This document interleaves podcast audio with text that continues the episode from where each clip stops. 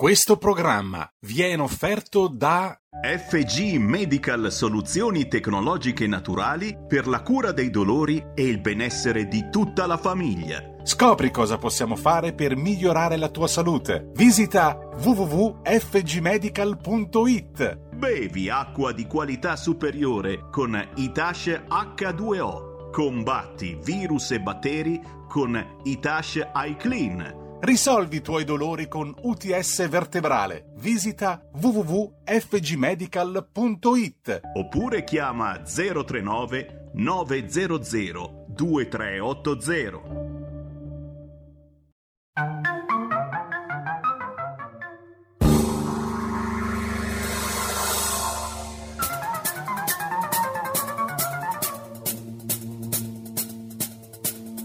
Va ora in onda Zoom, 90 minuti in mezzo ai fatti. Conduce Antonino Danna.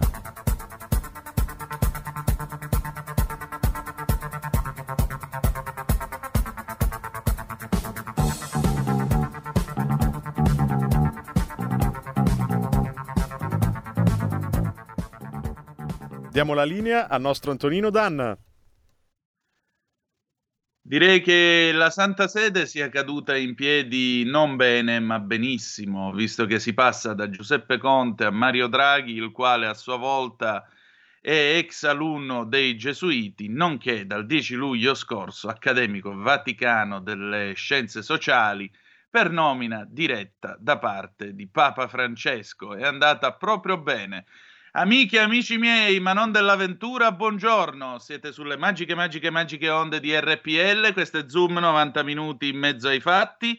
E naturalmente io sono Antonino Danna. Oggi abbiamo in previsione un faccia a faccia con l'onorevole Bagnai, ma naturalmente subito dopo l'amica degli animali, la nostra Paola D'Amico, apriremo le linee allo 0266203529 per sentire quello che voi pensate dell'incarico affidato a Mario Draghi. Noi possiamo intanto augurare buon lavoro in plancia comando delle nostre magiche onde a Federico il Meneghino Volante e il nostro nocchiero Roberto Colombo.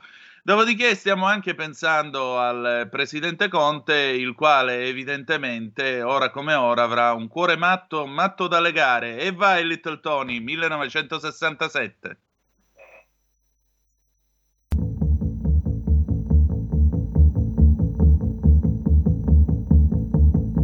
Cuore matto che ti segue ancora. E giorno e notte pensa solo a te. E non riesco a fargli mai capire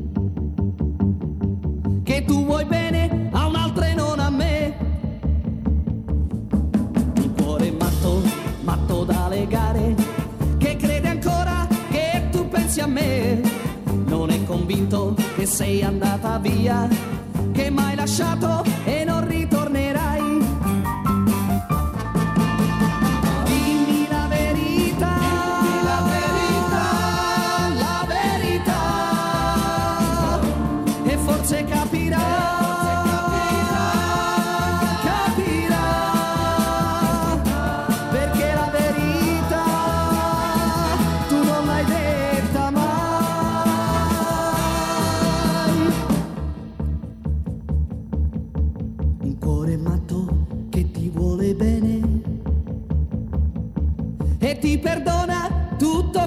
fai.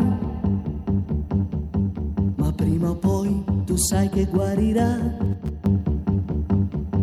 Lo perderai, così lo perderai.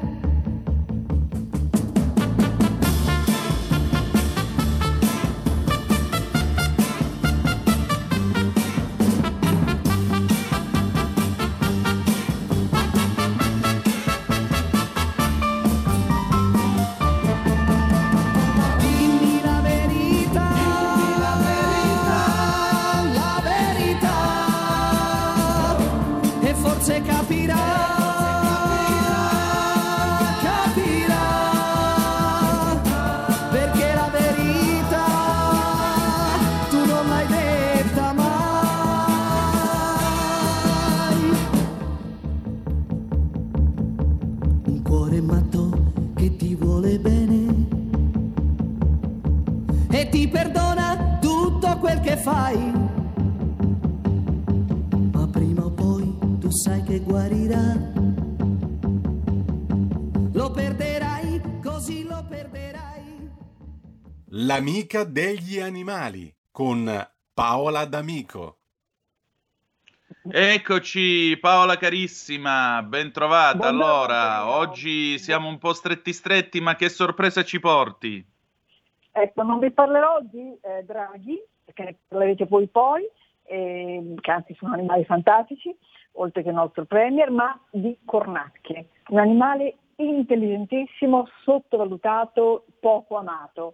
Eh, parliamo di cornacchie che hanno colonizzato le città, tutte le città, Milano in particolare, perché Milano ha tanti parchi, li possono osservare, animali che la scienza da tempo ci dice sono molto intelligenti e basta che vi sediate su una panchina in un parco in silenzio per un pomeriggio o una mattina e osservate cose meravigliose. Ti ho girato un video di Silvestre, appunto Campora, l'uomo degli alberi, che osservava questa cornacchia nel suo tentativo di aprire una scatoletta. Allora, in soldoni, prima però di partire vi invito a rileggere una fiaba, La cornacchia vanitosa, una delle più famose favole di Esopo, che è anche conosciuta come nella versione di Fedro, la cornacchia e le piume del pavone. Non ve la so raccontare, il tempo è poco, ma ci dice questa cornacchia già come questo animale fosse percepito negativamente nell'antichità e anche oggi continua così, perché mh, la, la- diciamo, la conclusione di Esopo di Fedro è che se la natura ti ha fatto nascere cornacchia, quindi non tanto bellina, è inutile che cerchi di essere un pavone, di abbellirti, di essere te stesso e volerti bene per quello che sei. Quindi la cornacchia è appunto vista nel suo aspetto non tanto bello. Eppure eh, le cornacchie sono state studiate dai russi, dagli americani, dagli tedeschi, in tantissimi gruppi di ricerca e si sono accorti, uno studio recentissimo, eh, pubblicato su Science, una rivista internazionale molto importante, che questi cervelloni volanti hanno consapevolezza delle loro esperienze sensoriali. E perché questa osservazione è interessante? Perché in genere si pensava che soltanto gli umani, gli esseri umani e i macachi, che condividono con noi una, bo- una buona parte, diciamo il 97% del DNA, eh, sapessero valutare quello che hanno avvertito attraverso i cinque sensi e poi lo sapessero comunicare. Invece no, anche le cornacchie hanno questa che viene chiamata la coscienza primaria o coscienza sensoriale.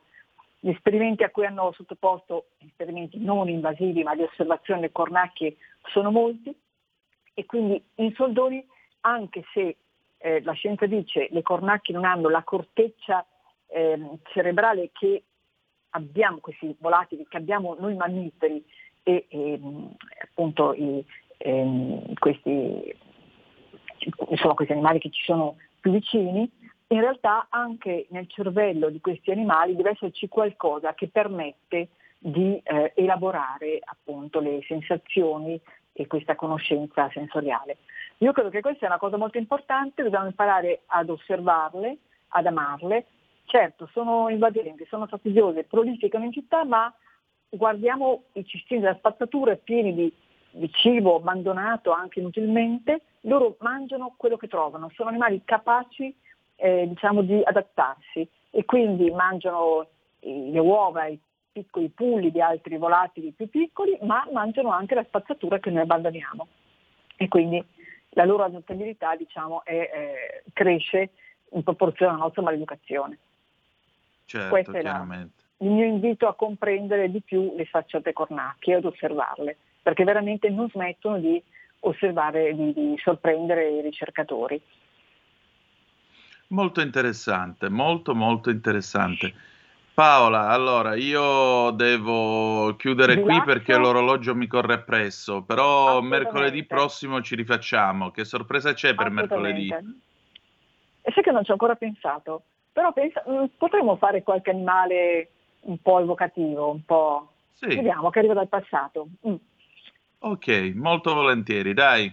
Va Vi bene? ascolto. Buona mattina e buon lavoro. Grazie, Grazie, grazie buona giornata.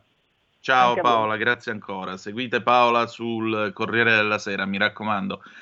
0266203529, telefono aperto. Allora, è il momento di Mario Draghi, signore e signori, ladies and gentlemen, e già abbiamo le prime, le prime agiografie, perché definirle biografie sembrerebbe riduttivo. Le agiografie, tra poco ci diranno anche che ha le stimmate, perché è cominciata la corsa alla, all'ossequio del nuovo potente. Tutto questo è molto fantoziano, se permettete. Comunque sia, il Presidente della Repubblica, lo sapete, ieri sera, dopo aver ricevuto il Presidente della Camera Roberto Fico, il quale ha detto che non c'era più niente da fare, non era riuscito a rabberciare una maggioranza specialmente attorno a Conte, e niente, alla fine ha convocato Mario Draghi che oggi verrà incaricato, ovviamente accetterà con riserva e andrà a cercare eh, una maggioranza parlamentare. Draghi ha chiesto un'ampia maggioranza parlamentare, quindi niente voti risicati, niente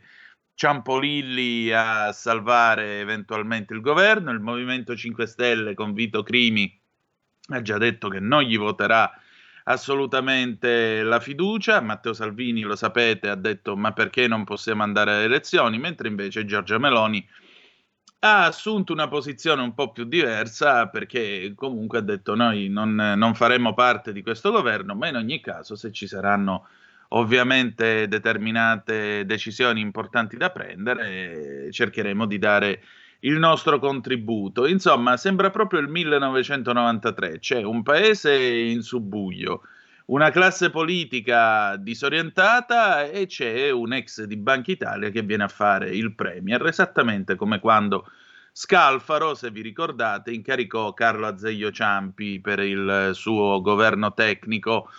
Abbiamo una telefonata, pronto chi è là? Pronto? Buongiorno, sì. sono Buondì. telefono da Como. Niente, Prego. riguardo a Draghi, no, eh, è, è, un rullo compressore, come diceva ehm, il, giornalista pre- precedente, no? eh, che Mm. era intervistato da Cainarca. È un rullo compressore, non è stato messo su eh, per conto mio dell'Europa, ma per conto mio eh, Mattarella non ha, non ha um, per me è stato messo, appoggiato anche da Napolitano, visto che avevo, avevo chiesto anche un parere. Il, il problema del centrodestra è, è disfatto perché eh, ricordiamoci che Berlusconi ha sempre aspirato a Renzi. Praticamente il, eh, Renzi è, un, è, il nuovo fondatore del, del partito di Berlusconi. E la Lega e sia Meloni siccome Draghi è un rullo, non si deve far schiacciare, deve stare al fianco a vedere come si comporta e a, vedere, eh, a osservare i sassi che gli schizzano dal rullo per vedere poterlo attaccare. Eh, se no non c'è niente da fare, se si va contro una persona del genere si viene schiacciati totalmente e va a sparire. E chi è che dice che chi, chi appoggia Draghi non vota più Lega, sbaglia, deve vedere le cose perché non si può andare in guerra contro un esercito più forte, andare con quattro gatti e volere combatterlo. Bisogna stare ai fianchi e vederlo come si comporta per poterlo eventualmente eh, attaccare, anche per, come, come ha detto eh, Candi, fa, se si va a fianco di Draghi, la Lega probabilmente ha un, ha un, appoggio internazionale diverso, una visione internazionale diversa verso, verso la Lega, se no mh, va a sparire, si riduce di molto. Eh, ascolta il tuo parere, grazie. Prego, ma eh, lei parla di un'opposizione sostanzialmente responsabile, senza bisogno di entrare dentro governi di solidarietà nazionale, e questa mi sembra anche una posizione abbastanza ragionevole. Altra telefonata, pronto chi è là? Pronto, buongiorno, sono Mario, chiamo da Varese, buongiorno a lei. Benvenuto. Gli ascoltatori. Dunque, io, c'è una cosa, non è che mi sta simpatico, anzi mi sta profondamente, vabbè, eh, Renzi, però c'è da dargli atto che è riuscito in un colpo solo a levarsi, dai- a levarsi di torno. Conte e i 5 Stelle, mi fa solo piacere perché comunque uno è il degno incapace dell'altro. Adesso se va su questo dovrebbe essere una persona abbastanza quotata, più intelligente, spero, mi auguro, si farà lavorare. Secondo me anche il PD dovrà mettere lì le persone un po' più capaci di quelle che sono state fino adesso, perché se no se la destra l'appoggia per forza di cose sui programmi, almeno spero per il lavoro, per tante cose, perché sennò qui l'Italia è già un paese fallito non da quest'anno, da tre anni fa. se ci va in su dietro degli altri incapaci non ci salviamo mai, per forza di cose devono cercare di avere una mediazione per, per ritirare sull'economia, se no qui siamo morti tutti e lo sanno. Perciò l'Europa, conoscendo Draghi, penso che darà più credito a questo che il primo conte fantasma che arriva sulla faccia della terra. E la Lega se gli va dietro come il centrodestra, speriamo che la Meloni, insomma, vedere poi cosa faranno. Poi tanto le elezioni prima o poi bisognerà andare per forza. Io sono già contento che quelli incapaci dei 5 Stelle non, non facciano parte a questo tavolo, cioè me lo auguro proprio perché quelli secondo me non, è, non, non, avendo mai lavorato non sanno cos'è la realtà, ecco, non è neanche colpa loro, poverini, cioè sono quello che sono. Speriamo. Salve, buona giornata. Buona giornata, ma eh, io credo che con eh, Draghi necessariamente ci sarà un governo nel quale i ministeri chiave probabilmente saranno affidati a personalità di sua diretta scelta e non non credo personalità di tipo politico, poi può anche darsi che eh, insomma ci siano delle scelte anche condizionate, chi lo sa, però resta il fatto che comunque una figura del genere necessariamente dovrà andare a cercare delle personalità, specialmente se pensate all'economia, alle finanze, alla sanità, adeguate al, al, rischio e diciamo così alle sfide di questi tempi così poco facili che dobbiamo affrontare. Per quanto riguarda poi il fatto di Conte e Casalino, beh, ieri sapete che è circolata la notizia della biografia dell'uomo più decisivo, di uno tra gli uomini più decisivi d'Italia degli ultimi dieci anni, a quanto si legge nei resoconti, cioè la biografia di Rocco Casalino, che è stata, sarebbe stata posticipata proprio perché eh, la crisi di governo non avrebbe favorito eh, l'uscita in libreria di questo volume. Abbiamo un'altra telefonata, pronto chi è là? Sì, buongiorno, sono Luca da Corico. Quella. Io come cittadino ieri mi sono sentito profondamente offeso dalle parole che ha detto il Presidente Mattarella perché usare la pandemia come scusa per non andare a votare l'ho trovato una cosa vergognosa. Segnalo al Presidente Mattarella, che spero mi stia ascoltando, che tra due o tre mesi la pandemia, la pandemia eh, quando ci sarà il bel tempo, quando sarà maggiore la, la, la copertura vaccinale, sarà in decrescita felice. E segnalo anche che si sarebbe potuto organizzare proprio nei seggi elettorali una sessione di vaccinazione per tutti quelli che andavano a votare, così si risparmiavano anche un sacco di soldi. Quindi a volerla vedere dall'altro lato non c'è niente che impedisca di andare a votare, salvo la ferma volontà del Presidente della Repubblica, che ci vuole consegnare a un governo tecnico che farà tutto e anche di più di quello che, ci, che vuole l'Europa. E, e, e Draghi, per, che non è bravo, ma è semplicemente un banchiere, che ha fatto in ritardo il quantitative easing, in ritardo, e lo dico, lo sostengo, eh, ci lascerà il pozzo avvelenati, come diceva Borghi, ci lascerà il prossimo governo eletto una, una, montagna di debiti e soprattutto dei lacci e dei lacciuoli fatti da varie eh, cose che firmerà Draghi che impederanno qualunque spazio di manovra. E questo sarà, per cui il prossimo governo, anche se sarà il centrodestra, avrà le mani legate. Grazie.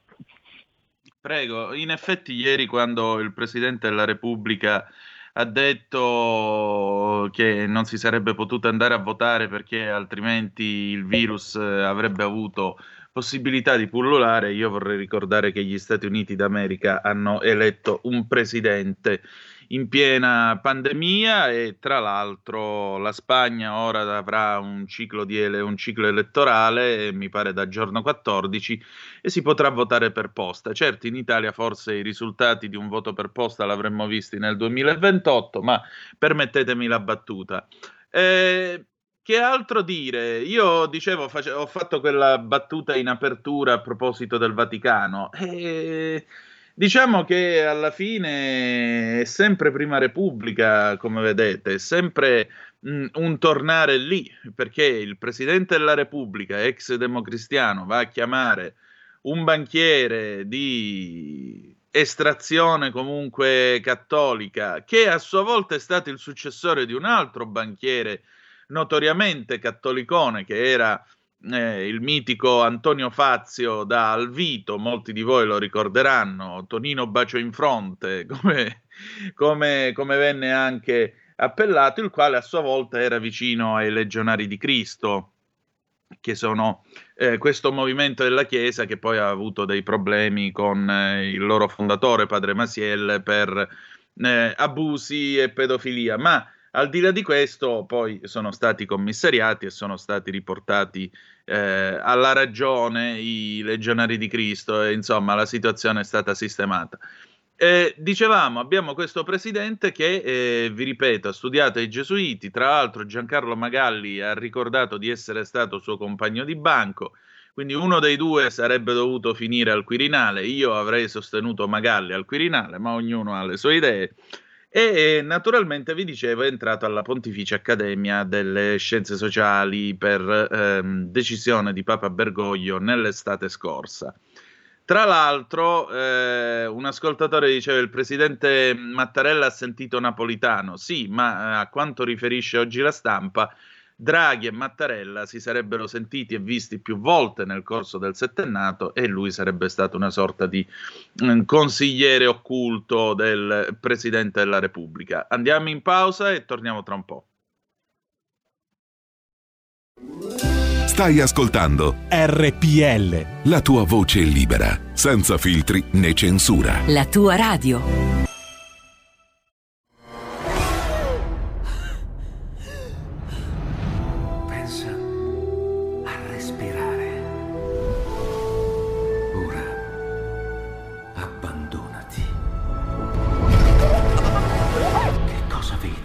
Luce. Oscurità. L'equilibrio. È tanto più grande. C'è stato un risveglio. Hai sentito? Conosco una sola verità.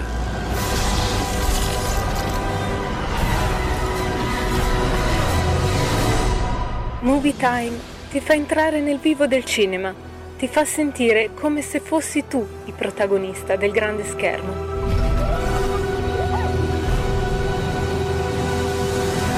Ogni sabato dalle ore 16.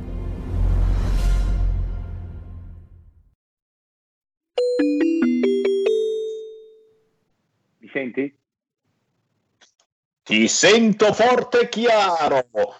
Oh, a me piace questa cosa di infilarci dentro nella trasmissione del mattino per parlare di salute, per parlare eh, di fiducia nel futuro. Un saluto da Sammy Varin con noi è lui, eccolo, è apparso, lo storico imprenditore, amico, cliente di RPL fin dai tempi antichi, quello di BioLife Therapy. Francesco Fioroni, ciao!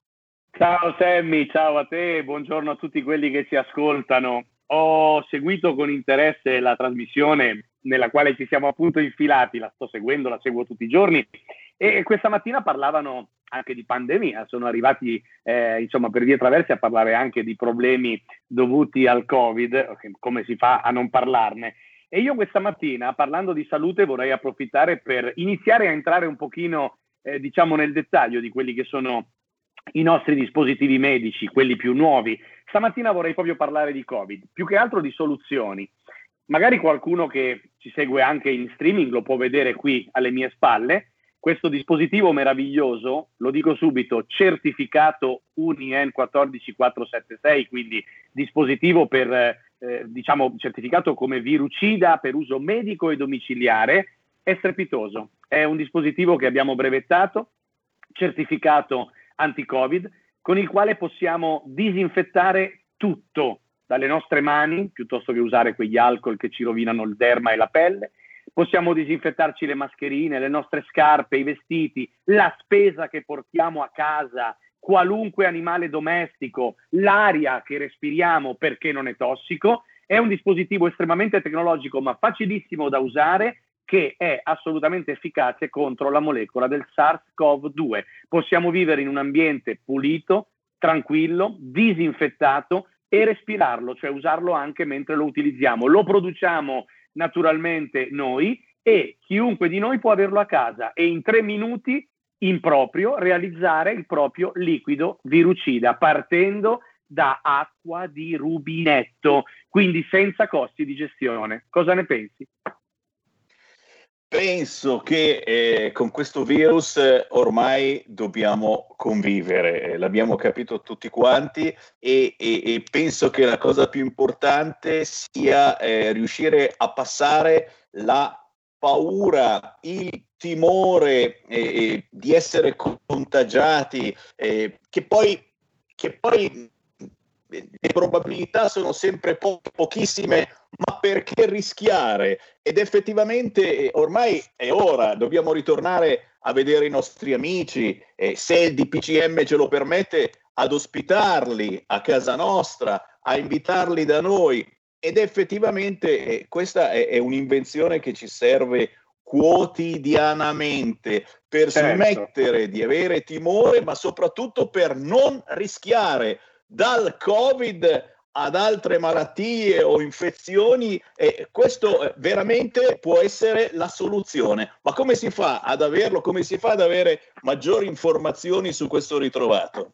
Allora, Sammy, molto semplice. Sul nostro sito www.fgmedical.it potrete vederlo in azione, potrete vedere i video, potrete leggere tutto ciò che può fare per voi e scaricare i certificati in originale, così da stare tranquilli e sapere che è un dispositivo veramente certificato appunto contro il Covid. E il video poi in un attimo, in due minuti, spiega anche come è facile utilizzarlo. Per averlo, telefonate ora allo 039 900 2383. Lo ripeto, 039 900 2383. Sammy, sul nostro sito c'è anche il prezzo del dispositivo, non è un segreto, lo abbiamo brevettato, lo abbiamo solo noi e quindi mettiamo anche il prezzo, ma voglio dirti una cosa meravigliosa. Per le prime 10 telefonate, le prime 10 perché guarda, non posso darne di più, perché credimi, è un dispositivo che sta andando a ruba, ce lo stanno chiedendo anche dall'estero, non riusciamo a stare dietro agli ordini, ma alle prime 10 telefonate che arriveranno ora in diretta allo 039 900 23 8,3 rispetto al prezzo che vedranno sul nostro sito facciamo il 30% di sconto, spedizione inclusa a casa vostra. Ogni famiglia, io lo dico a mani giunte, dovrebbe avere un Itash iClean a casa propria per combattere tutti insieme la pandemia. Allora avete capito? Questo è un sanificatore e sterilizzatore vi fabbricate il liquido sanificante direttamente a casa vostra con l'acqua chimica. del rubinetto, cioè praticamente acqua del rubinetto, un cucchiaino minuscolo di sale, in tre minuti è tutto pronto e lo potete utilizzare immediatamente. Vi sono scritto il numero 039 900 2383, io dico ai nostri ascoltatori chiamate anche solo per avere informazioni, perché il Francesco Fioroni è uno di noi. Grazie Francesco! Ci vediamo venerdì, grazie a voi, ciao ciao!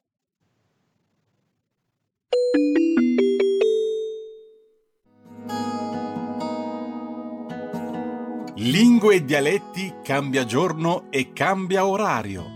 Giovanni Polli vi aspetta tutti i venerdì dalle ore 19.30 solo su RPL, la tua radio. Ascoltate Giovanni Polli. Per sempre.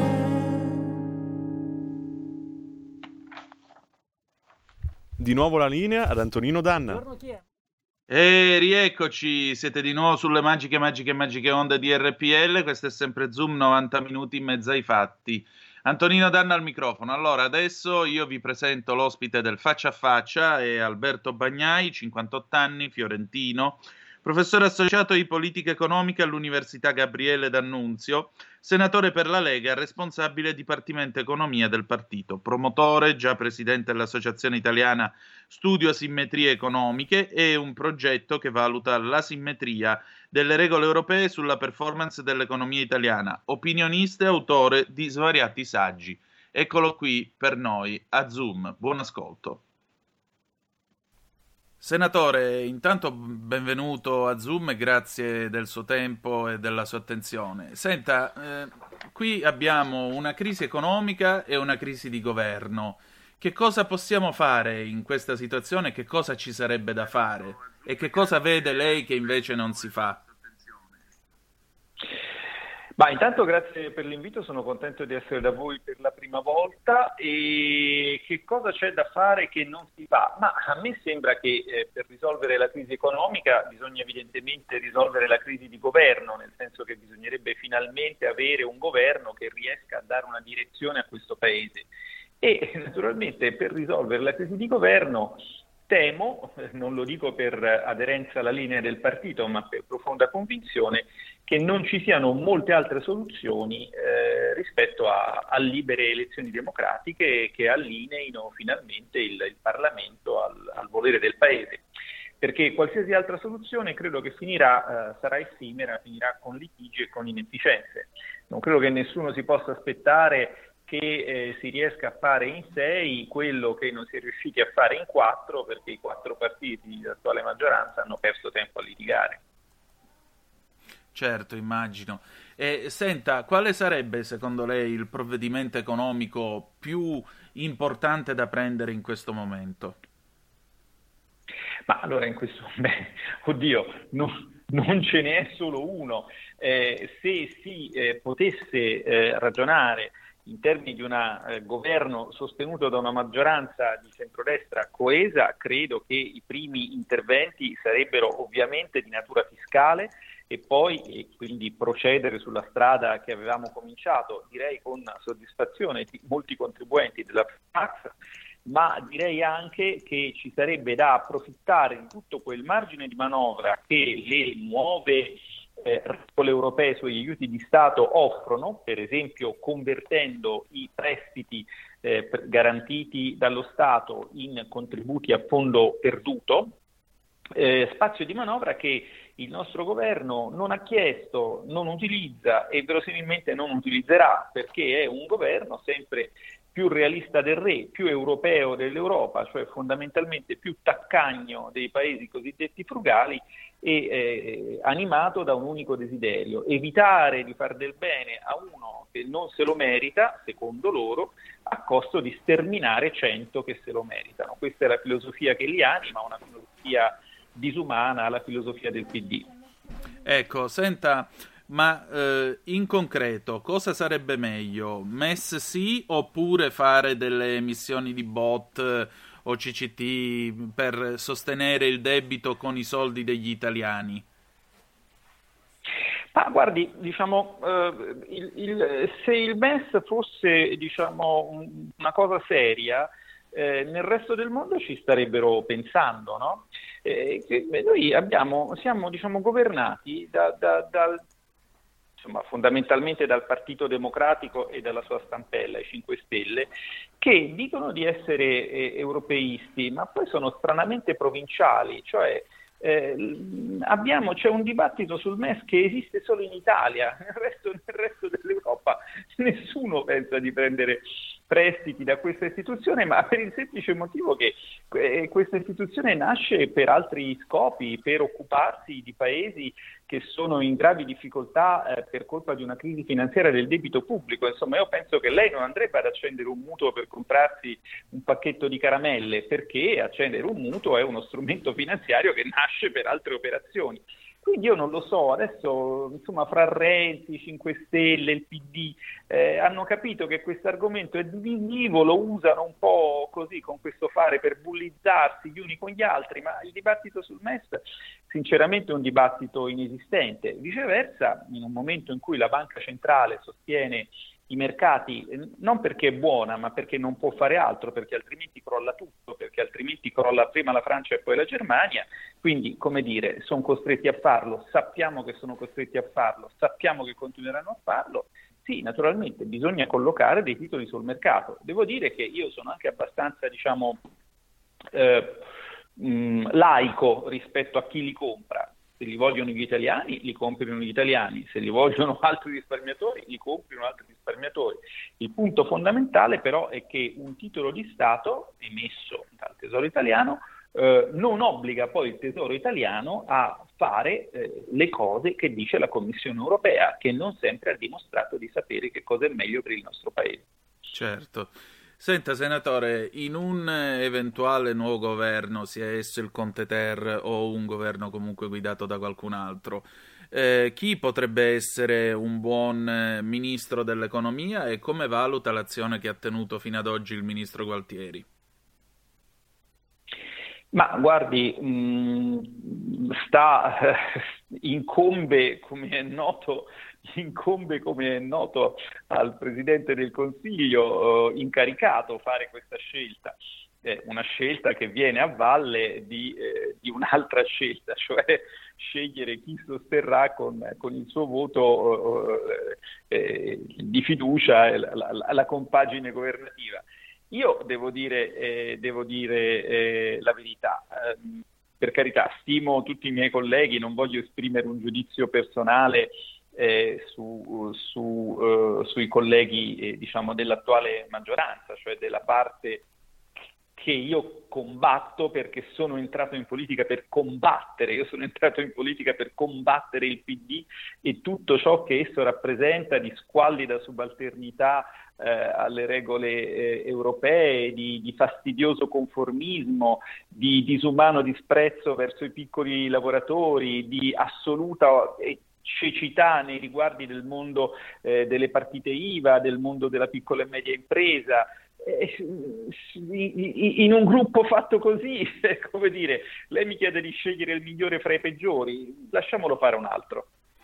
Allora le pongo un'altra domanda, siccome il suo nome aleggia sempre di più, addirittura c'è chi parla eh, di una eventuale, diciamo così, non dico simpatia, ma comunque non sfiducia da parte anche della stessa Lega. Mario Draghi, in tutto questo, c'è, non c'è, chi può essere, che, cosa, che contributo può dare a questa situazione? Se lo può dare. Ma eh, dunque, siamo, siamo, su Radio Padania, quindi diciamo, siamo, siamo in teoria fra, fra amici e posso, e posso, dire quello che penso, cosa che dico anche quando, anche e soprattutto quando sono in compagnia di nemici. Dunque, allora, eh, Innanzitutto io penso che eh, il dottor Draghi sia una persona molto, eh, molto intelligente e credo che eh, questo gli, eh, lo esorti a guardare con estrema cautela eh, la possibilità di ehm, andare a guidare un governo in un paese in cui il governo precedente ha lasciato una specie di Himalaya di polvere sotto il tappeto, d'accordo, su cui fatalmente si inciamperà, avendo dietro il sostegno di una maggioranza raccogliticcia fondamentalmente inesistente. Eh, per una persona che ha avuto una carriera di assoluto prestigio come la sua, questa rischierebbe di essere una macchia e quindi razionalmente, per quanto egli possa amare il suo paese, e su questo si potrebbe aprire un dibattito, credo che razionalmente questo problema non si ponga. Quanto poi al giudizio diciamo, sul lavoro complessivo eh, del dottor Draghi, ricordiamoci che il dottor Draghi in un certo senso è stato, eh, ha sostituito Marx diciamo, nella, nella, nella eh, nell'elaborazione ideologica del PD. Lei si ricorda che il PD una volta era fatto per una parte da comunisti che quindi avevano Marx come riferimento. Dal ehm, sostanzialmente novembre del 2011 in poi, il riferimento del PD è stata la lettera della BCE, scritta da Mario Draghi e da Jean-Claude Trichet, ehm, quella lettera che conteneva i tagli delle pensioni, la riforma delle province, eh, le, cioè l'introduzione della buona scuola, il Jobs Act, tutte le cose che ha fatto Renzi venivano da lì. Ora, siccome quelle cose hanno fallito, perché hanno fallito? È l'austerità che ha fallito. Eh, lo dicono anche quelli che l'hanno fatta, lo dice lo stesso dottor Draghi. Eh, insomma, io sa, come dire, non, non, non, sono dotato della macchina della verità. Non so se chi dice adesso di aver fallito lo dica essendone convinto e capendo perché ha fallito e riproponendosi di non fallire più oppure no. Però nel dubbio, come dire, mi asserrei. Lei no? Eh beh, mi asserrei anch'io, certo. Senta, senatore, ma eh, in tutto questo com'è cambiato il nostro rapporto con l'Europa e soprattutto qual è il nostro peso oggi in Europa? Che cosa dovremmo fare anche per recuperare il nostro ruolo, essendo anche un paese fondatore? Ma eh, io credo che innanzitutto, se, appunto, se per Europa intendiamo appunto, le istituzioni europee, io credo che dovremmo esserci. Eh, innanzitutto, una cosa che mi colpisce, mi colpisce moltissimo da quando sono dentro il, il palazzo, per usare così queste categorie un po', un po pasoliniane, è che eh, ho constatato che l'europeismo del PD è una bestia veramente strana, nel senso che loro amano molto l'Europa, ma eh, in realtà la amano in modo passivo, il loro rapporto passivo, nel senso che tutto quello che va, viene dall'Europa va bene, non deve essere discusso, soprattutto non in Parlamento, e non deve essere criticato, soprattutto non in pubblico, perché poi in privato qualche cosina se la lasciano sfuggire. Allora la cosa fondamentale è essere lì e far sentire la voce non necessariamente del paese, ma far sentire la voce del buonsenso, che spesso è trasversale, perché ci sono dei problemi come quelli creati ad esempio dall'unione bancaria che non sono diciamo, esclusivi del nostro paese. Eh, guardi, proprio oggi è uscito su, su El País, per esempio, un editoriale estremamente severo nei riguardi del progetto europeo che dice quello che pensiamo anche noi come Lega, cioè che l'Europa ha funzionato fino al Trattato di Maastricht e dal Trattato di Maastricht in poi non ha più funzionato. Perché? Ma si può spiegare in vari modi.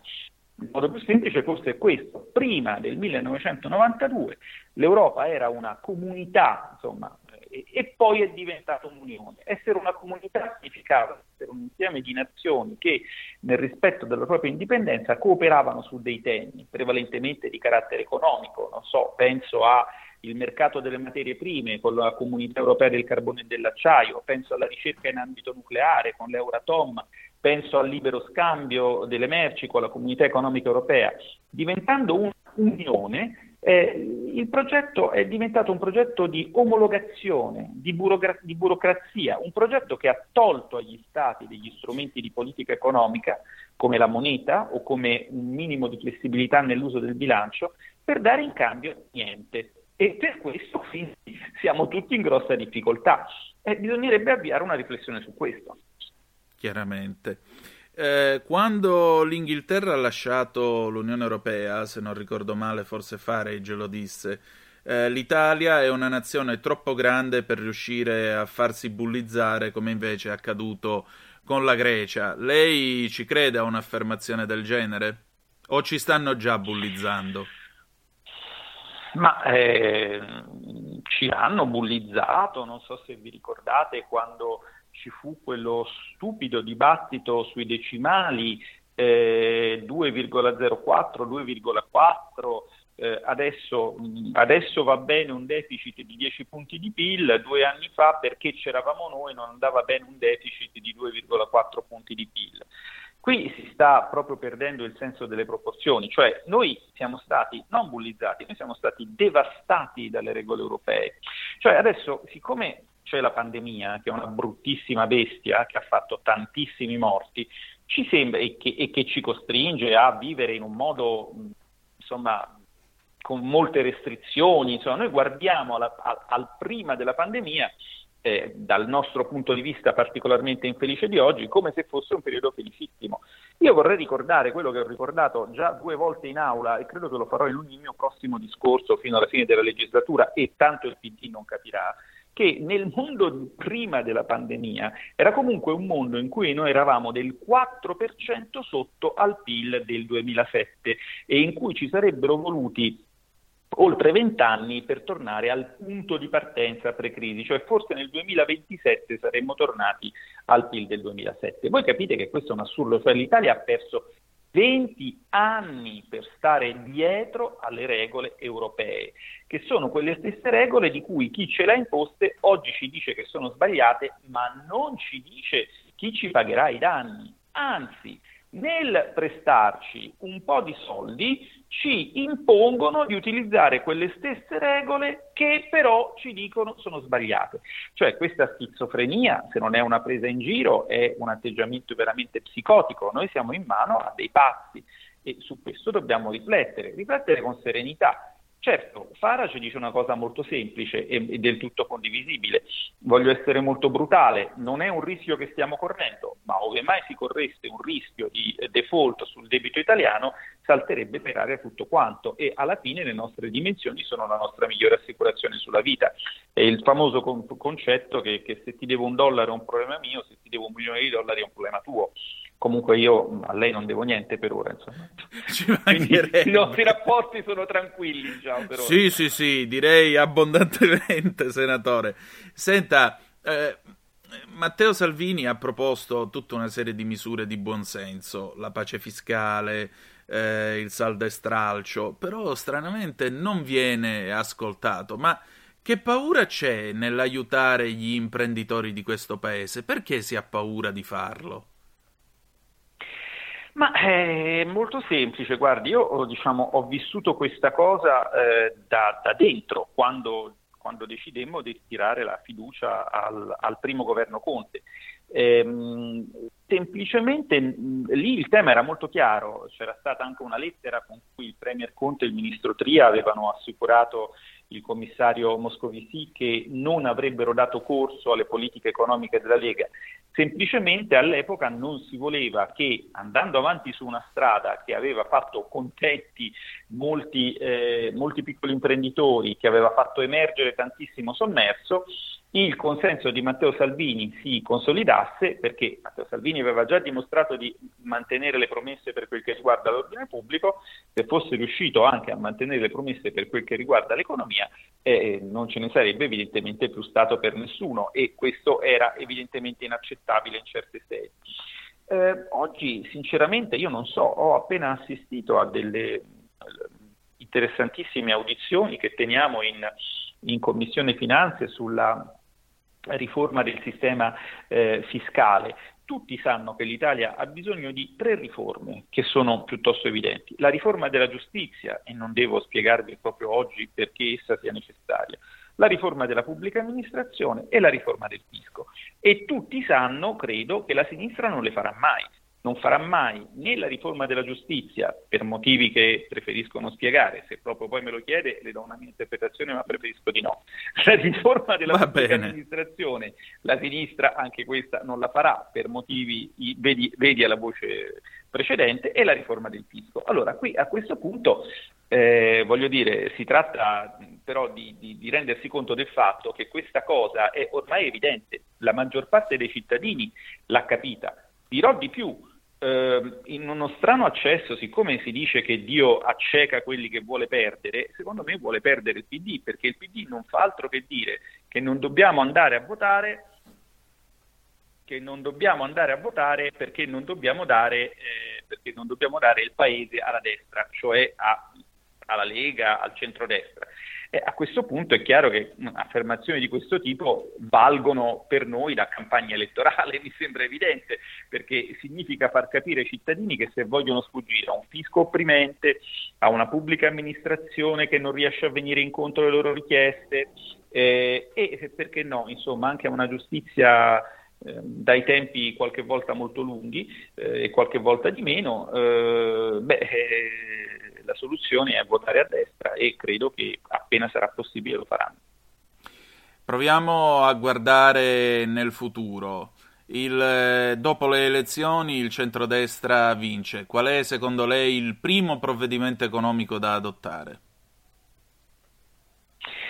Ma eh, sì, questa, questa diciamo, è una domanda, è una domanda eh, abbastanza, abbastanza, ricorrente. Allora, io eh, sto lavorando non sul primo, ma sui primi provvedimenti economici da adottare. Quello che desidero evitare in ogni caso è arrivare al, al, al, che, è che il nuovo governo arrivi al primo Consiglio dei Ministri senza avere già condiviso una serie di, eh, di disegni di legge e di proposte di riforma. Ripeto, gli ambiti li ho già, li ho già citati. Secondo me intanto bisogna andare avanti sulla strada della, della flat tax e in generale in ambito fiscale forse il primo provvedimento da fare sarebbe un provvedimento di, eh, un provvedimento di, di carattere eh, di, di, pace fiscale, cioè bisogna secondo me tirare una linea e, e, fa, e, e ragionare non più sulla sospensione, sulle proroghe, su, su, su, sul nascondere la polvere sotto il tappeto, ma su come mettere i cittadini in condizioni di ripartire, perché qui il problema è quello della ripartenza. Poi certo, ehm, conta se questa cosa succede fra tre giorni, questo, questa, questo primo Consiglio dei Ministri di cui lei parla, un conto è se succede fra tre mesi, un conto è se succede fra tre anni, perché bisognerà anche adattare gli interventi alla situazione che avremo di fronte. Ecco, e quindi graduandoli così a tre giorni, tre mesi e tre anni, cosa farebbe? Ma guardi, oggi eh, secondo me eh, la prima cosa che ci sarebbe da fare oggi sarebbe prendere atto del fatto che la pandemia ancora c'è, prendere atto del fatto che una serie di attività economiche ancora devono essere chiuse e allora a questo punto disporre in primo luogo delle proroghe e delle esenzioni fiscali che abbiano un senso, siano allineate, abbiano una data certa, secondo me ci vuole ancora l'anno bianco fiscale che noi chiedevamo l'anno scorso. Questo oggi. Stai ascoltando RPL. la tua voce libera, senza filtri né censura. La tua radio. Pronto? Avvocato, Mi dica. c'è bisogno di lei. L'avvocato risponde ogni venerdì dalle 18.30 con l'avvocato Celeste Collovati. Solo su RPL, la tua radio. La radio si modifica, semplifica, da plus la musica purifica. Dove vuoi, dove vuoi, con chi vuoi, rilassati e vai. La digital radio non ti molla mai. Mi abbandono in questo viaggio, digitalizzo la frequenza con il suono che non spasso. Se penso a prima non ci credo, yo. Da plus è la svolta, qui lo dico e qui lo spiego. Digital Radio, il suono perfetto. Dub Plus. Anche RPL, la tua radio, è in Digital Radio. Porta con te ovunque RPL la tua radio. Scarica l'applicazione per smartphone o tablet dal tuo store o dal sito radiorpl.it. Cosa aspetti?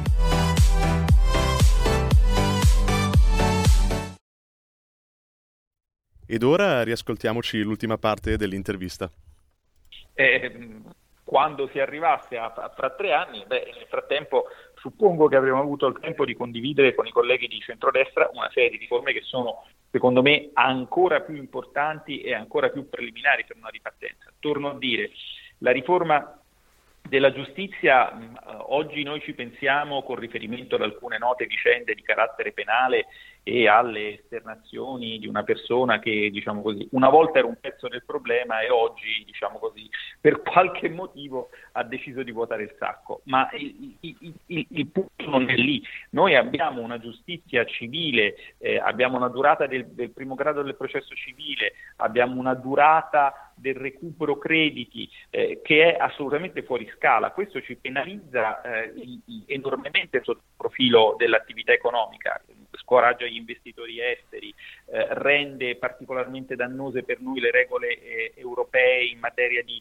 di crediti, perché chiaramente se non puoi escutere le garanzie perché i tempi sono lunghissimi, questi crea tutta una serie di problemi al ricasco. Quindi insomma, aree di intervento ce ne sono. Io mi occupo in particolare della materia economica, come ovvio, ma torno a dire che secondo me la materia giustizia la materia pubblica amministrazione per far ripartire il paese sono veramente essenziali. E poi ci vogliono i ristori veri, ma questo io non, non- non lo dico neanche, l'abbiamo detto fin dall'inizio. Adesso esiste un quadro regolamentare che permette di darli. Eh, perché la quinta modifica del quadro temporaneo sugli aiuti di Stato consente di dare del fondo perduto e ha anche alzato il massimale da 800.000 euro a 1.800.000 euro. Quindi che cosa aspetta il governo a intervenire? Eh, non si sa. Senatore, senta, mi avvio alla conclusione con un'ultima domanda e torniamo un po' a bomba. Mi pare difficile che si possa ipotizzare al momento un ritorno alle urne degli italiani. Mm, secondo lei sarà Conte Ter o un governo con qualcun altro? Magari con Ciampolillo, ministro dell'agricoltura, come si è detto più volte. Ma io faccio i miei migliori auguri al, al, collega Ciampolillo in questo caso e in questo caso soprattutto agli italiani ovviamente, ma il punto non è tanto questo. Vede, cioè adesso eh, mettiamola così, ehm, non vorrei che sembrasse che l'atteggiamento della Lega è un atteggiamento di rifiuto di concorrere al salvataggio del Paese eh, o di eh, rifiuto pregiudiziale un po' infantile, no? io con quello non ci voglio andare. Non è così. Il problema è che le contraddizioni che sono emerse in questa maggioranza, che derivano dal fatto che ci sono eh, partiti come Italia Viva un po' più vicini al mondo dell'impresa, anche se soprattutto la grande impresa finanziaria, ma insomma vicini, diciamo, un pochino più vicini alla realtà. E ci sono dei partiti totalmente, sideralmente lontani dalla realtà, come i 5 Stelle.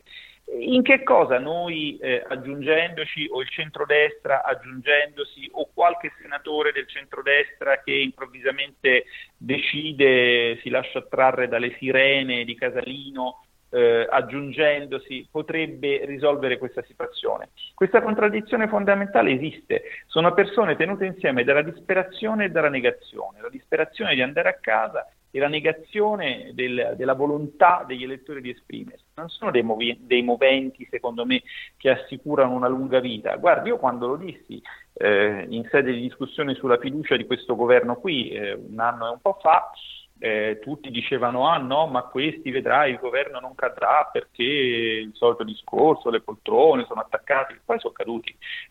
quindi, quindi diciamo, io eh, non so, poi in termini diciamo, di immagine, per noi il Conte Ter, esperienza fallimentare per fallimentare, se questi pigliano e ripartono con la stessa maggioranza e fanno capire al Paese che hanno, che hanno fatto perdere 20 giorni al Paese per le loro beghe interne, per le loro piccole eh, polemicucce, le loro, i loro piccoli scaramucce per avere una supremazia, beh, credo che si ammazzino da soli elettoralmente nel gradimento dei, degli elettori.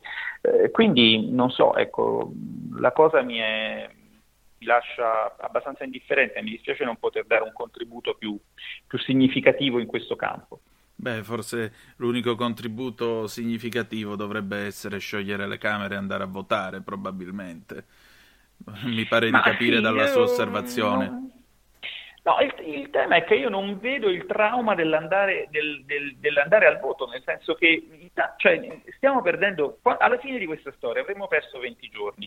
Se ne avessimo persi 30 per una campagna elettorale e poi avessimo votato, che sarebbe successo? Solo che poi si sarebbe ripartiti con le idee chiare. Invece Esatto. così ripartiremo con le idee confuse. Va anche tenuto presente che io da politico, lo dico con tutta umiltà, per carità, eh, ognuno pensa di essere importante, ma io so benissimo di non essere indispensabile, nel senso che esiste la macchina amministrativa dello Stato che noi vorremmo riformare per rendere più efficiente, ma che comunque già funziona e che manda avanti gli affari correnti e quindi voglio dire non è che non parte, per esempio ora il grande tema dice ah, ma se il governo parte non arrivano i ristori, ma eh, ci sono i ministeri che devono lavorare, devono fare decreti attuativi, ehm, cioè voglio dire non, non è che per il voto succede, succeda chissà che, è dopo il voto che si vede eventualmente la differenza. Ehm, queste alchimie, diciamo così, qualcuno dice di palazzo, secondo me non, non ha- non possono avere una vita lunga e questo, se si vuole pensare con senso di responsabilità al futuro del Paese, bisogna ragionare in questi termini qui. Dopodiché eh, vedremo presto come andranno a finire le cose. E direi che lei abbia delineato non poco il quadro che ci aspetta. Senatore, grazie del suo tempo e grazie di essere stato con noi. Grazie a voi per l'invito, alla prossima. Alla prossima.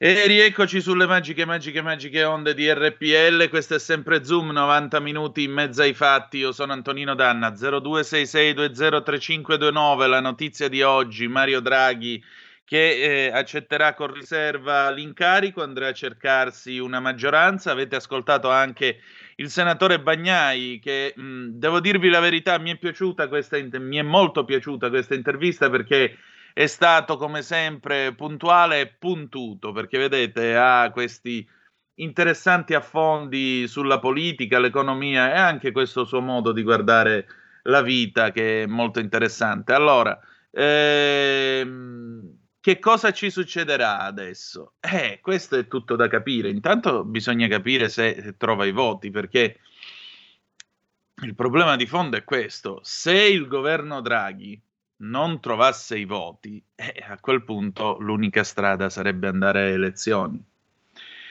Anche se il Presidente della Repubblica, vi ripeto, ieri ha detto no, io ho scelto di non sciogliere le Camere, di non portare il Paese verso le elezioni perché ci sono tutta una serie di scadenze, ma in particolare c'è il problema del contagio, c'è il problema del virus. Questo naturalmente lascia un po' interdetti perché, come vi dicevo, gli Stati Uniti d'America hanno appena eletto un Presidente della Repubblica, per cui non vedo perché non si sarebbe potuta fare questa tornata elettorale. Certo, gli altri motivi addotti dal Presidente della Repubblica sono molto più interessanti perché si tratta comunque di dover discutere con l'Europa sulla questione dei fondi, miliardi, eccetera, eccetera, eccetera, e naturalmente questo implicherebbe la presenza di un governo nel pieno dei suoi poteri, che non vuol dire avere i pieni poteri, ma essere nel pieno dei propri poteri, cioè la possibilità di agire e di fare tutto. Vedremo che cosa succederà. Certamente all'interno della compagine governativa è chiaro che non potremo certo rivedere alcuni dei personaggi che abbiamo visto all'interno del governo Conte 2 Certamente ci vorrà un nuovo ministro della giustizia, sarà difficile pensare a, un nuovo, a una conferma di eh, Bonafede alla guida del Ministero di Grazia e Giustizia, sarà difficile per esempio per ipotizzare la presenza eh, di eh, Laura Zolina alla guida del Ministero dell'Istruzione e così via. Roberto Speranza, chissà se resterà alla salute, difficile che questo accada e poi, e poi vedremo che cosa, che cosa accadrà.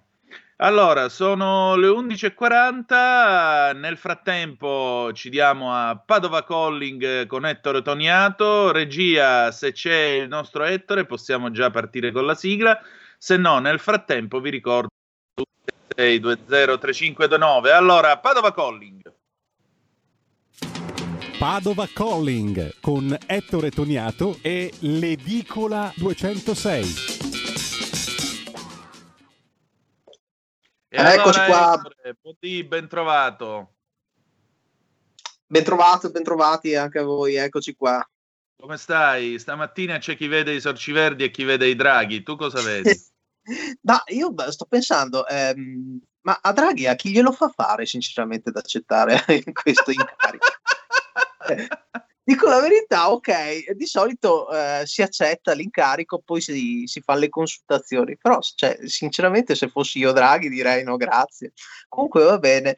Eh, qui è già partito insomma il Totonomi per uh, questo nuovo incarico di governo, c'è vari clienti che sono estremamente preoccupati a dire la verità, tant'è vero che un cliente mi ha mandato una lettera che pregava di leggerlo un po' anche in trasmissione.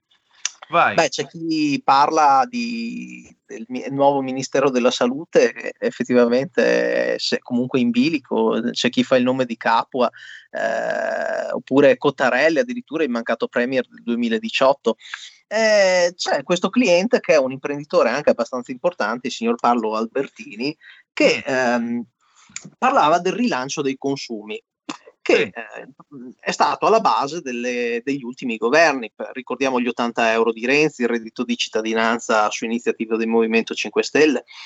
Eh, lui mette un po' in dubbio che una maggiore spesa in, da parte delle famiglie eh, si tradurrebbe in un consistente stimolo al settore produttivo nazionale, in quanto il, lo stimolo al sistema produttivo nazionale manca da decenni, non è una cosa dell'ultimo, dell'ultima ora. Eh, davvero l'Italia ha bisogno di incrementare la quota di consumi privati? In termini di relazione tra spese e consumi eh, e attività produttive, il ragionamento varrebbe solo per sistemi economici chiusi o con scarse interazioni con l'estero, ovviamente una sorta di sistema autarchico e questo non è il caso dell'Italia. Una ripresa appare credibile solo se si lavorerà con convinzione alla base stessa che supporta l'attività economica quindi con tagli sul fisco, eh, la riforma della, per esempio anche eh, la semplificazione, quella vera, che non passa attraverso le fatture elettroniche. Quindi fondamentalmente eh, la lettera l'ho un po' accorciata perché era molto ampia, diciamo, eh, era abbastanza ampollosa. E questa lettera mh, effettivamente mette un po' in dubbio eh, le ultime, le ultime ultime, mh, gli ultimi governi che hanno mh, cercato di incrementare i consumi. Ma siamo veramente sicuri che questo serva? Questo è quello che mi scrive il signor Paolo Albertini. Poi giramela per favore questa lettera che così lo invitiamo in trasmissione allora. Assolutamente. Che cosa fa il signor Albertini? Beh, penso se- sia un imprenditore nel campo della pressofusione. Ah, quindi E insomma, niente, stamattina tanta gente, comunque tanta gente l'ho vista abbastanza spaventata dal fatto di non avere un governo, anche perché comunque eh, sarebbe il momento più eh, effettivamente più importante questo di avere un governo solido, eh, perché c'è bisogno chiaramente di fare quadrato. La gente è spaventata, almeno io vedo un, un- un certo, un- una, una certa sensazione di, eh, di, di paura ecco, negli occhi delle persone stamattina. Certo, chiaramente. E diciamo così, le- le- l'umore che si respira lì da te, com'è? Ma eh, Di guarda, che eh, parlano le persone? siamo tutti in attesa eh, di che cosa succederà sopra il colle, insomma, quindi bisogna vedere se, che cosa succederà. Eh, salirà al colle, vediamo eh, cosa succederà, in quanto poi comunque mi sembra di aver capito che il Movimento 5 Stelle abbia detto a caldo di non votare e di non dare la fiducia a Draghi, quindi eh, bisogna un attimo capire che cosa succede se ci sarà una maggioranza o se non ci sarà e a quel punto che cosa succederà se si va alle urne, se non si va, dato che comunque mi sembra di, di ricordare che c'è una, una regione che sta già andando alle urne, che dovrebbe già andarci tra breve, quindi in teoria non vedo perché le amministrative sì, le politiche no. Sì, la Calabria vota mi pare l'11 di aprile, se non Eh, sbaglio. me, cioè, penso che eh, se si fanno le cose con testa, andare alle urne non sarebbe neanche una cosa gravissima, ecco. Eh, appunto, dovrebbe essere così, però se la scelta che è stata fatta dal Presidente della Repubblica è questa, noi non possiamo che accettarla perché è lui quello che ha in mano il Eh, certo. boccino della situazione e naturalmente deve intervenire lui, deve agire lui. Eh, Ma- il poi Presidente... una- ma hanno detto che sarà un governo di alto profilo, ma perché quello di prima era basso? Cioè, non, non capisco cosa significa alto, pro- alto profilo, sarà un governo tecnico, cioè, non, non- non so perché scrivono di alto profilo, cioè, perché significa che beh, forse, non lo so, quello di prima aveva un basso profilo, No, no, no, non, ma non mi è chiaro questo passaggio.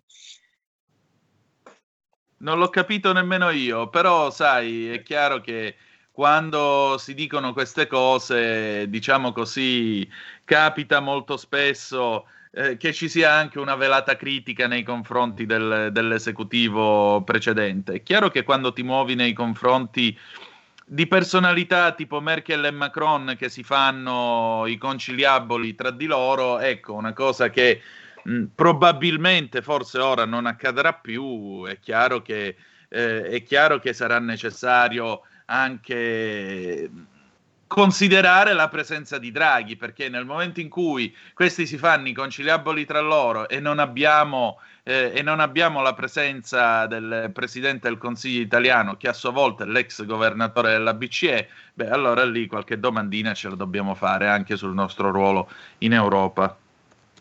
Decisamente. Ma No, sì, comunque- ma, ma necessariamente è così, perché naturalmente eh, è stato messo Draghi anche e soprattutto per lanciare un messaggio all'Europa. E naturalmente questa, questa, questa, questa- come la possiamo chiam- chiamare? Questo, questo guazzabuglio di stati eh, che è l'Europa eh, necessariamente deve tenere presente due cose. Primo, che noi siamo paese fondatore e secondo, che siamo il terzo contribuente. Eh, quello sì, decisamente. Non è che siamo un paese molto... Cioè, prima ascoltavo con, eh, con interesse chiaramente il, il passaggio in cui a- abbiamo sostenuto che la Grecia è stata bullizzata dall'Europa perché chiaramente un paese più piccolo rispetto all'Italia. Così pensavamo. Ecco, Certo. cioè, non- v- vediamo se non saremo bullizzati anche noi. Ecco, cioè, non, trovo giusto ecco, che succeda la stessa cosa che è successa in Grecia, anche perché sinceramente non ce lo meritiamo. Esatto, esattamente.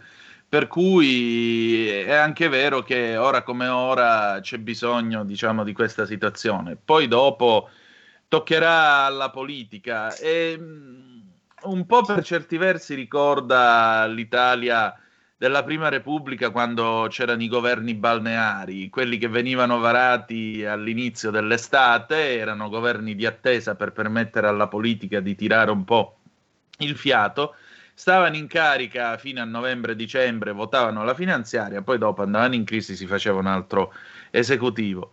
È anche vero, e questo bisogna dirlo pure, è anche vero che comunque se, se siamo arrivati a questo punto, se siamo arrivati a Draghi, è necessario anche sottolineare una cosa, che evidentemente la classe politica che era al governo non è stata in grado di rappresentare una cosa seria. Ma la cosa che sono più terrorizzati le persone con cui parlo tutti i giorni in pratica è che ehm, hanno paura che il prossimo presidente della, del Consiglio sarà tremendamente antipatico perché dovrà fare dei tagli necessarissimi per rimettere in piedi l'economia, a, a, applicando magari patrimoniali, tasse, cioè ci massacreranno per colpa di di scelte scellerate probabilmente dei precedenti governi e di una situazione che chiaramente epidemiologica che non ha aiutato una ripresa dell'economia. Però è eh, quello il, il, problema, forse se non si è fatto un rimpasto di governo prima è perché effettivamente nessuno si vuole prendere la problematica di andare al governo in questo momento. Esatto, esattamente.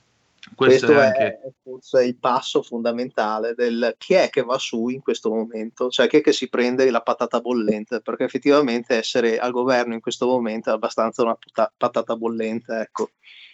Esattamente. C'è una telefonata per noi, la prendiamo. Pronto? Chi è là?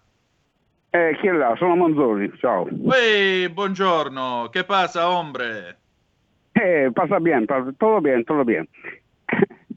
Disculpa, bueno, ora, eh, adelante.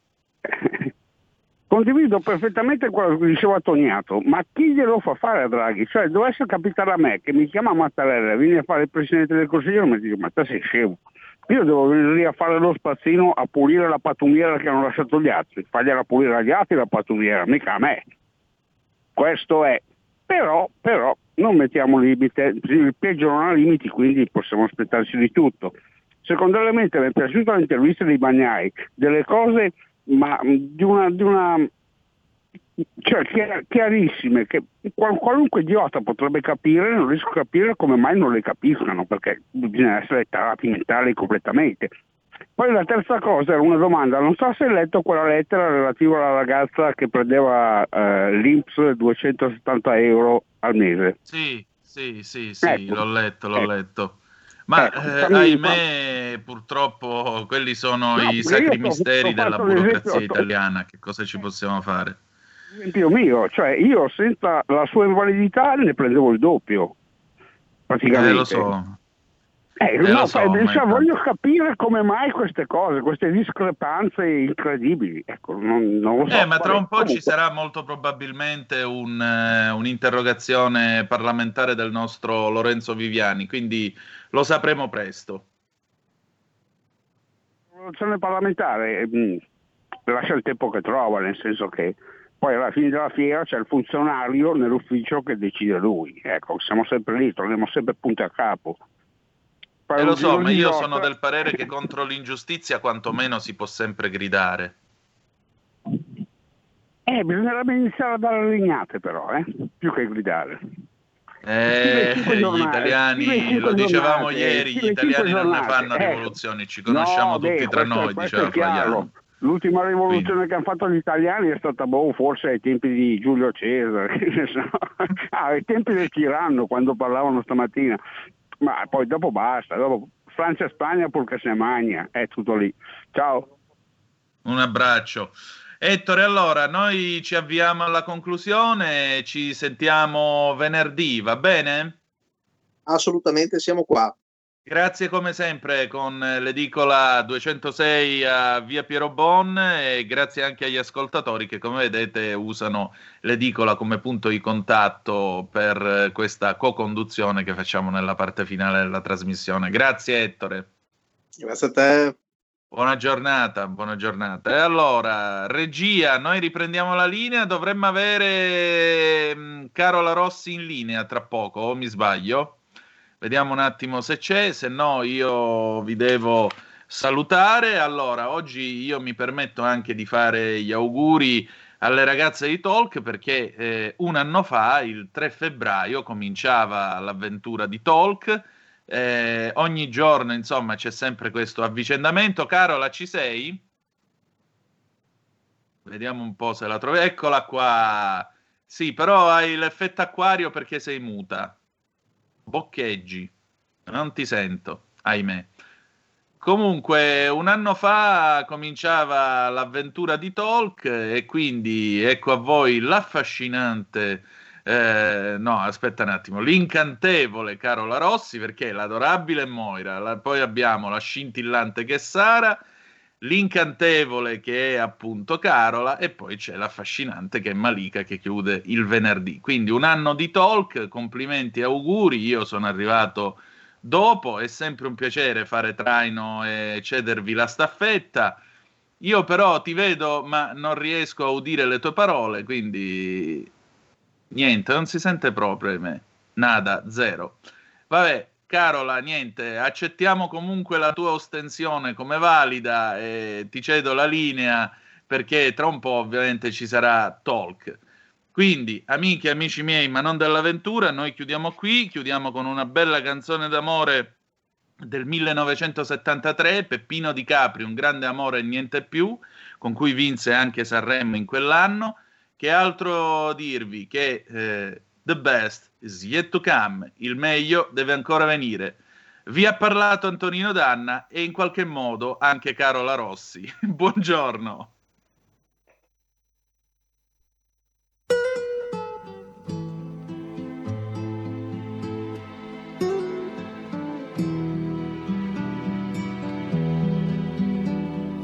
Io lontano da te, pescatore lontano dal mare. Io chiedo da bere a una fonte asciugata dal sole. Solitudine, malinconia, i soprammobili di casa mia, qualche libro, una poesia e sul piano una fotografia. Io e te, un grande amore, niente più. Io e te, le nostre corse fin laggiù. Là dove c'è la capanna scoperta da noi, dove tu mi dicesti vorrei, amore vorrei, stasera vorrei. Notti, notti d'amore, nel silenzio il mio nome, il tuo nome ma non risale l'acqua di un fiume e nemmeno il tuo amore ritorna a me. Solitudine, malinconia, in ogni angolo, ogni via, ti rimprovero una sola cosa, che potevi almeno dirmi scusa. Io e te, un grande amore, niente più.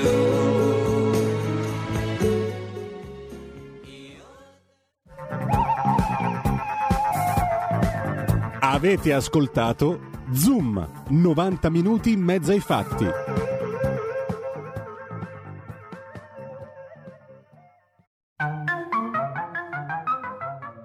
Questo programma vi è stato offerto da FG Medical Soluzioni Tecnologiche Naturali per la cura dei dolori e il benessere di tutta la famiglia. Scopri cosa possiamo fare per migliorare la tua salute. Visita www.fgmedical.it. Bevi acqua di qualità superiore con Itash H2O. Combatti virus e batteri con Itash iClean. Risolvi i tuoi dolori con UTS vertebrale. Visita www.fgmedical.it Oppure chiama 039 900 2380.